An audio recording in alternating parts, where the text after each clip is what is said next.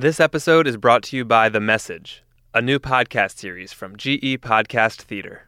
Hi, Nicky Tomalin here, and I'm the host of The Message. I'll be following a team of elite cryptographers as they decode a highly classified radio transmission. To sum it up, extraterrestrials. The Message on iTunes. This episode of Futuropolis is brought to you by Braintree. Looking to set up payments for your business? Braintree gives your app or website a payment solution that accepts just about every payment method with one simple integration. Plus, they'll give you your first $50,000 in transactions fee-free. To learn more, visit braintreepayments.com/future. Last week was the season opener of the NBA, and that's pretty exciting because well, I guess basketball is exciting. I guess it can be. Not for me, perhaps, as somebody who doesn't watch a lot of sports but still. I think we can agree though that the science behind sports is pretty interesting and this is true. Yeah. And it got us thinking, what will sports be like in the future? I think maybe we'll have super athletes that will just like be so efficient and so accurate that you can tell what's going to happen in the game before it even happens. Well, I don't think we're quite there yet, but we're getting surprisingly closer. And that's what we're talking about on this week's episode of Futuropolis how science is making sports more futuristic. I'm Breanna Draxler. And I'm Lindsay Kratochwill. If you collected baseball cards growing up, which Breanna did, yes, I did that, you know that stats have been collected on players for decades. But you might be surprised by how recent sports have actually started using that data in meaningful ways. Well, here's the thing: is that is that traditionally there really wasn't much, there wasn't a, a data-driven approach to building athletes um, even at the highest level of sport. That's Marcus Elliott. He's founder of the Peak Performance Project, or P3. They work with all kinds of athletes from every major sport, including half the teams in the NBA. The goal is to help them reach their maximum potential with science. So, what does that actually mean? Well, Marcus uses a medical analogy to describe it. You know, you don't walk into your doctor's office and uh, and have him uh, hand you a prescription without uh, without doing a workup, without testing you, without putting a, a plausible hypothesis around why you feel what you feel and why you do what you do. And that's exactly the model that we've uh, we brought to building athletes. We need to understand what's going on in the body before we can try to change it. Okay, I guess that makes sense. So that means knowing which muscles are firing faster, where the imbalances are, so one leg maybe being stronger than the other, and how to push yourself without pushing yourself too far. And these are not intuitive things. I mean, sure, there are coaches that can look at someone and say, he's destined for great things in sports. But now in 2015, we've realized it requires crunching a lot of numbers to get there. Here's Marcus again.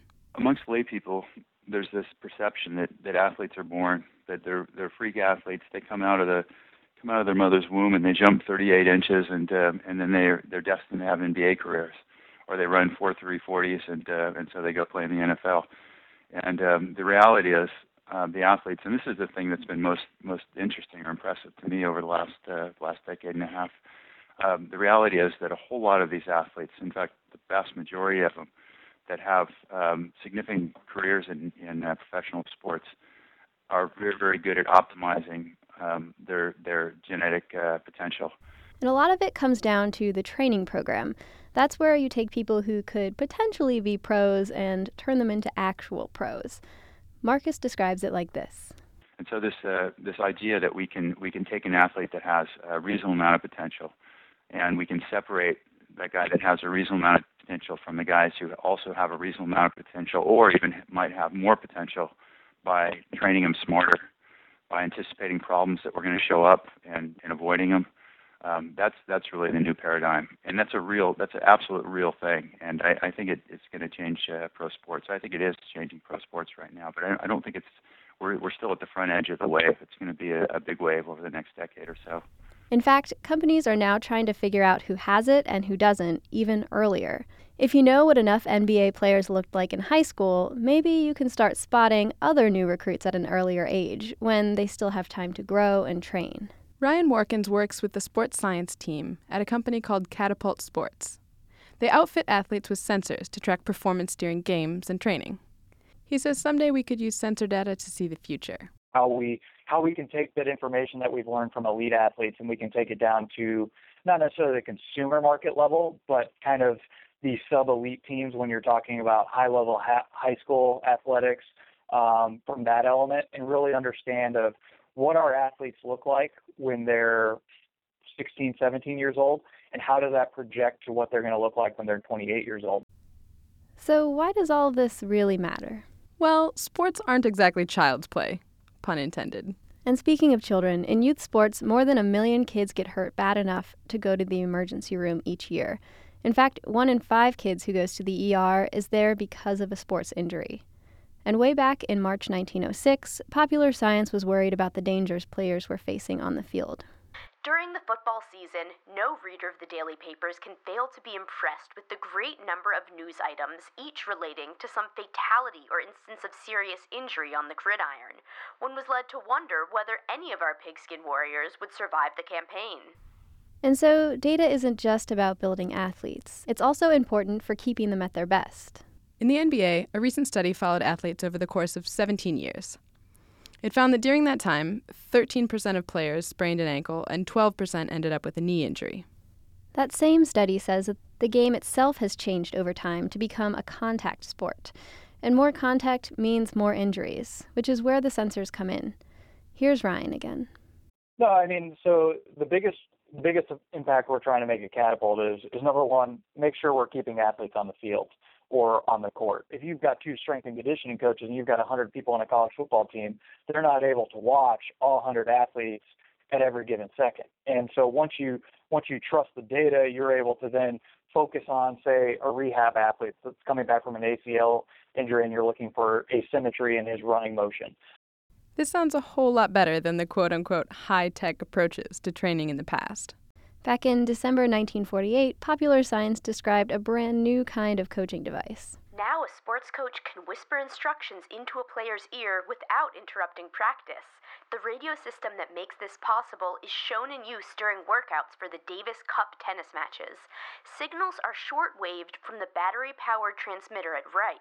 The receiver, scarcely bigger than a tobacco can, is strapped to the player's waist and wired to a hearing aid phone in his ear. With the broadcasting antenna telescoped, the whole Coachmaster outfit can be carried in a suitcase. Today, the technology that tells us how to train is thankfully a little more sophisticated. And that's how we're actually collecting all this data.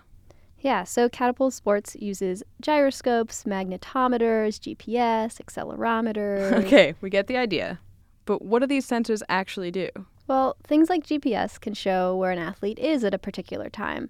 And then those gyroscopes and accelerometers offer more detailed information about how the athlete moves.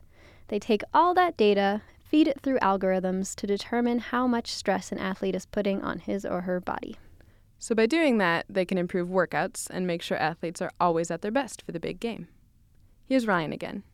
We actually know now what 60%, what 80%, what 100% of his peak performance looks like because we're able to measure it. This is all well and good for athletes, but what does this mean for spectators?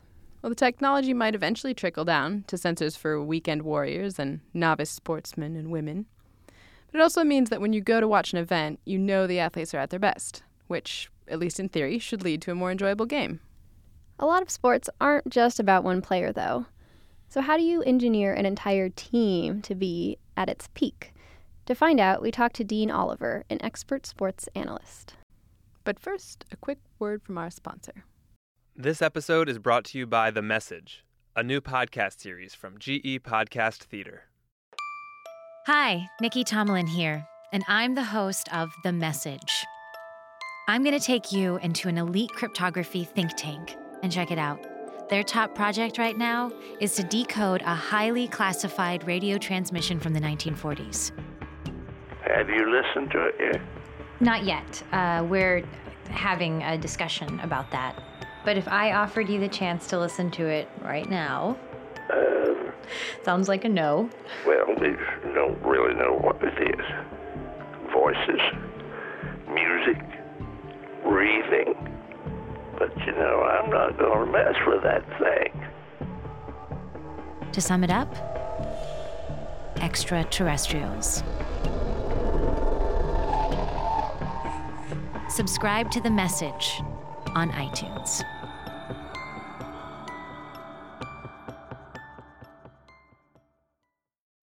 Now back to our conversation with Dean Oliver, Vice President of Data Science at TruMedia. My name is Dean Oliver. I am a sports analytics expert. Now I've worked for a number of different teams and ESPN doing analytics mostly on basketball, but uh, a lot on football as well. So, what kind of a place does statistics have in sports? Uh, the the place that it has always had is as a summary of the game. Uh, you're going back to uh, uh, the the origins of the game. They track statistics uh, because it was a summary. It may not have been perfectly complete, but it was a summary of of a game that you may have played before and you want to remember it. Now the statistics are getting much more detailed, so that summary itself is much more detailed. So how prevalent is this in basketball now to be creating these these teams based on how they interact statistically? That's a good question. Uh, the teams, of course, are not sharing their hand too much in terms of how they're doing what they're doing. They clearly are doing player evaluation. They're using statistics to value players for their overall contributions. Now, whether they're incorporating all the, the value associated with the interaction with their teammates, that I don't know. Uh, that is pretty close to the vest, uh, held pretty close to the vest by a lot of these teams. So you don't know for sure how much they're doing that. And even if we know, I believe there are several teams doing it. We don't know exactly how they're doing it and whether they're doing it in a, a proper way. The the data is only coming together now for uh, how they interact. We know where the players are at every moment in time in a game and where we know where the ball is. So you can get more of those interactions, but interpreting them is actually a challenging business, uh, and businesses are being grown around that. So is this just behind the scenes? Do players know when the team is being constructed like this? Uh, for the most part, I don't think they do. Uh, a lot of times, in order to do this kind of work, you have to translate it into coach language, and the coaches then have to translate it so that the players get it. So, working with the coaching staff, their job in many ways is to communicate to the players. Uh, there are some organizations, Houston comes to mind, where they're a little bit more transparent between those different layers, where the, the coach and the analysts are uh, not side by side, but they it's, it's very clear that that communication is going on. Whereas in other organizations, the coach really ends up as the firewall, you might say, between between the two, allowing some things to go in and and other things not. And do you think that's making better teams? Is Houston a better team because of it? Without a doubt. I think there are many examples of successful teams that have used analytics. Last year's Golden State Warriors, for instance, uh, heavy on analytics. The San Antonio Spurs were one of the earliest teams doing some of this, and they've won several titles over this time period. Houston has only gotten better. Uh, of course, it's only part of a decision. Um, using numbers, using analysis to make a decision uh, means that it's only part of the decision. There is judgment involved. There is a subjective use with some of the numbers. There are negotiation tactics that have to be made when you're dealing with another team to make a trade or to renegotiate a contract, these kind of things. So the numbers are just part of that that problem. So why isn't every team doing this if it seems to be so effective? Well, from the perspective of coaches who've been around a lot and who may have learned from other coaches who were successful doing things their way, their way has been around a long time also.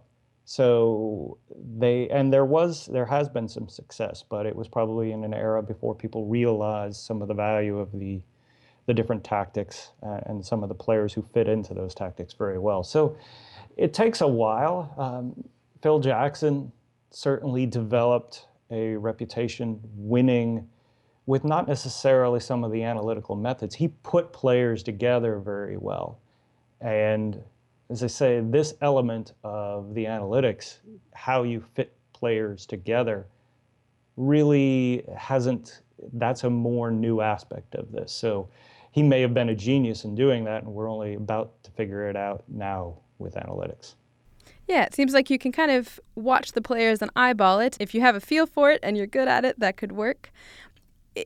In a more consistent fashion going forward, what about having sensors or different types of technology that are going to improve the kind of stats and the amount of data we can gather from these teams? It's going to happen. There, there are some concerns, of course, by the league, uh, the NBA, uh, any the NCAA, and in other sports as well about how much you use some of that technology. The players uh, being tracked at every single moment certainly raises some questions, but it's it's been broached at this point. The player tracking right now is being done by video, but there will be sensors and stuff that you put in to track them in in greater detail. Uh, at some point, we'll reach some pushback, but it's going to happen, and there's going to be other sensors that aren't necessarily on the players, but also just kind of uh, what else is going on in the game. Um, uh, what the what the backboard may be doing, whether it's swaying, for those these kind of things may come about. You can dream up a lot of different things. So, what sort of things are you dreaming up at this point? I am dreaming up really a full model of the game of basketball, from big picture all the way down to the finest details. Now that we're getting data at the finest details, you can dream of the model for how to use those details. It is, it's not simple enough to say you have the data. Uh, we, we talk about data-driven decisions. We talk about all sorts of things in this data society, the data-driven society. But in order to use it right, you have to have a model that accounts for that data. You have to have something that really reflects what all that does. Um, and that's what I want. How we know where LeBron James and, and Tristan Thompson moved on this play. How do we turn that into what they should do? If there hasn't been data recording different ways of using them, can we have a model for what they should do that may make them even better? And that's what I really dream of doing.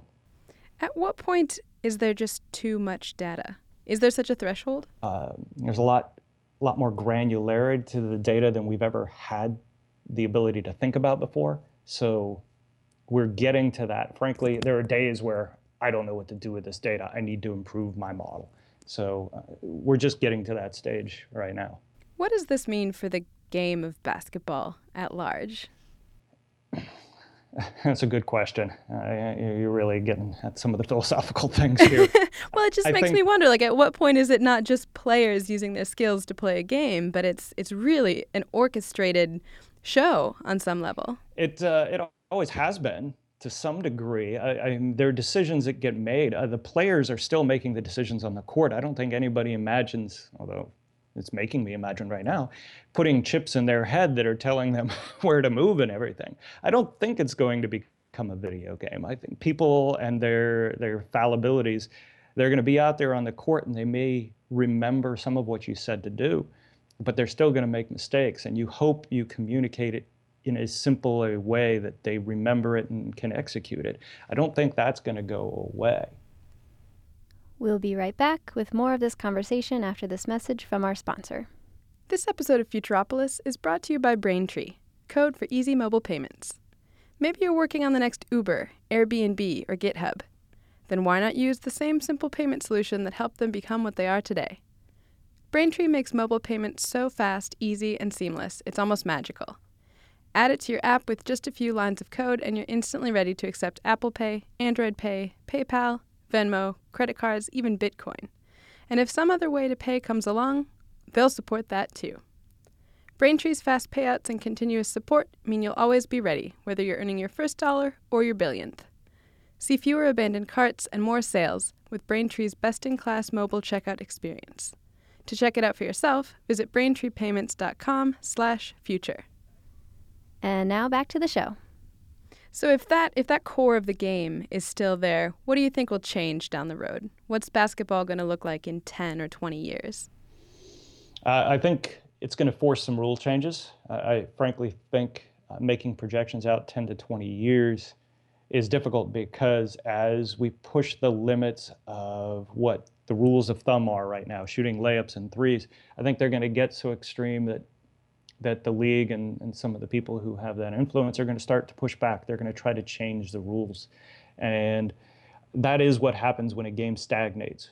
When teams have had enough time to figure out what the optimal ways to to do things are, they change the rules.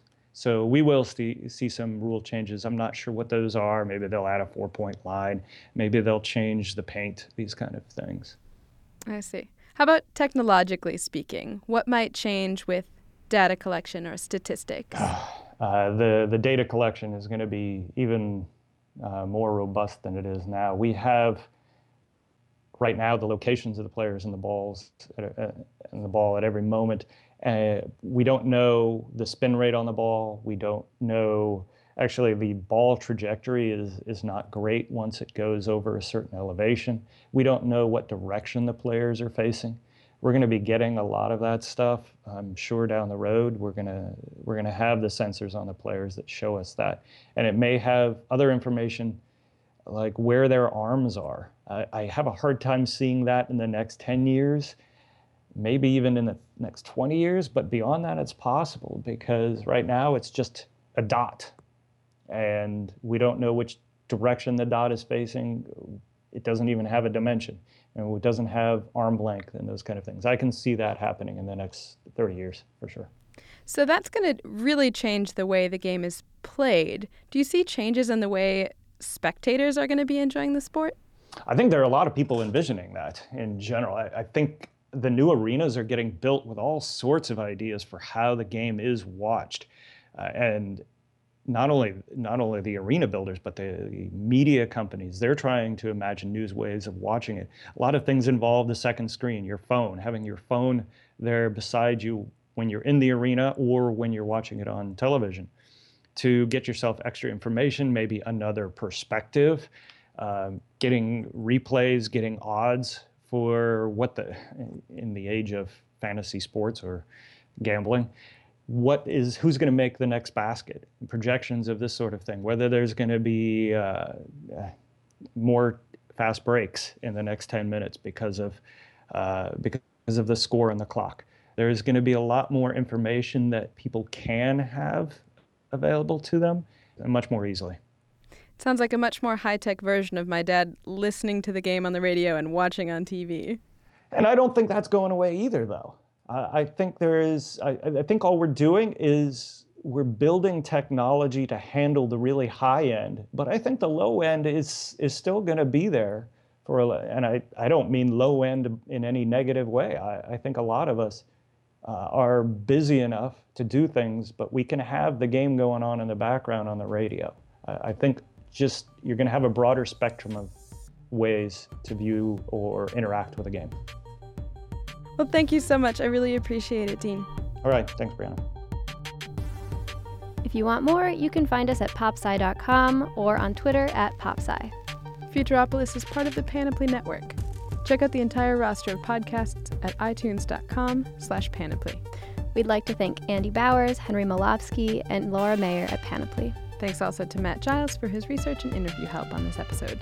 And thanks to Sophie Bushwick, as always, for being our voice of the archives. I'm Breanna Draxler. And I'm Lindsay Kratochwill. Thanks for listening. See you next time. In the future.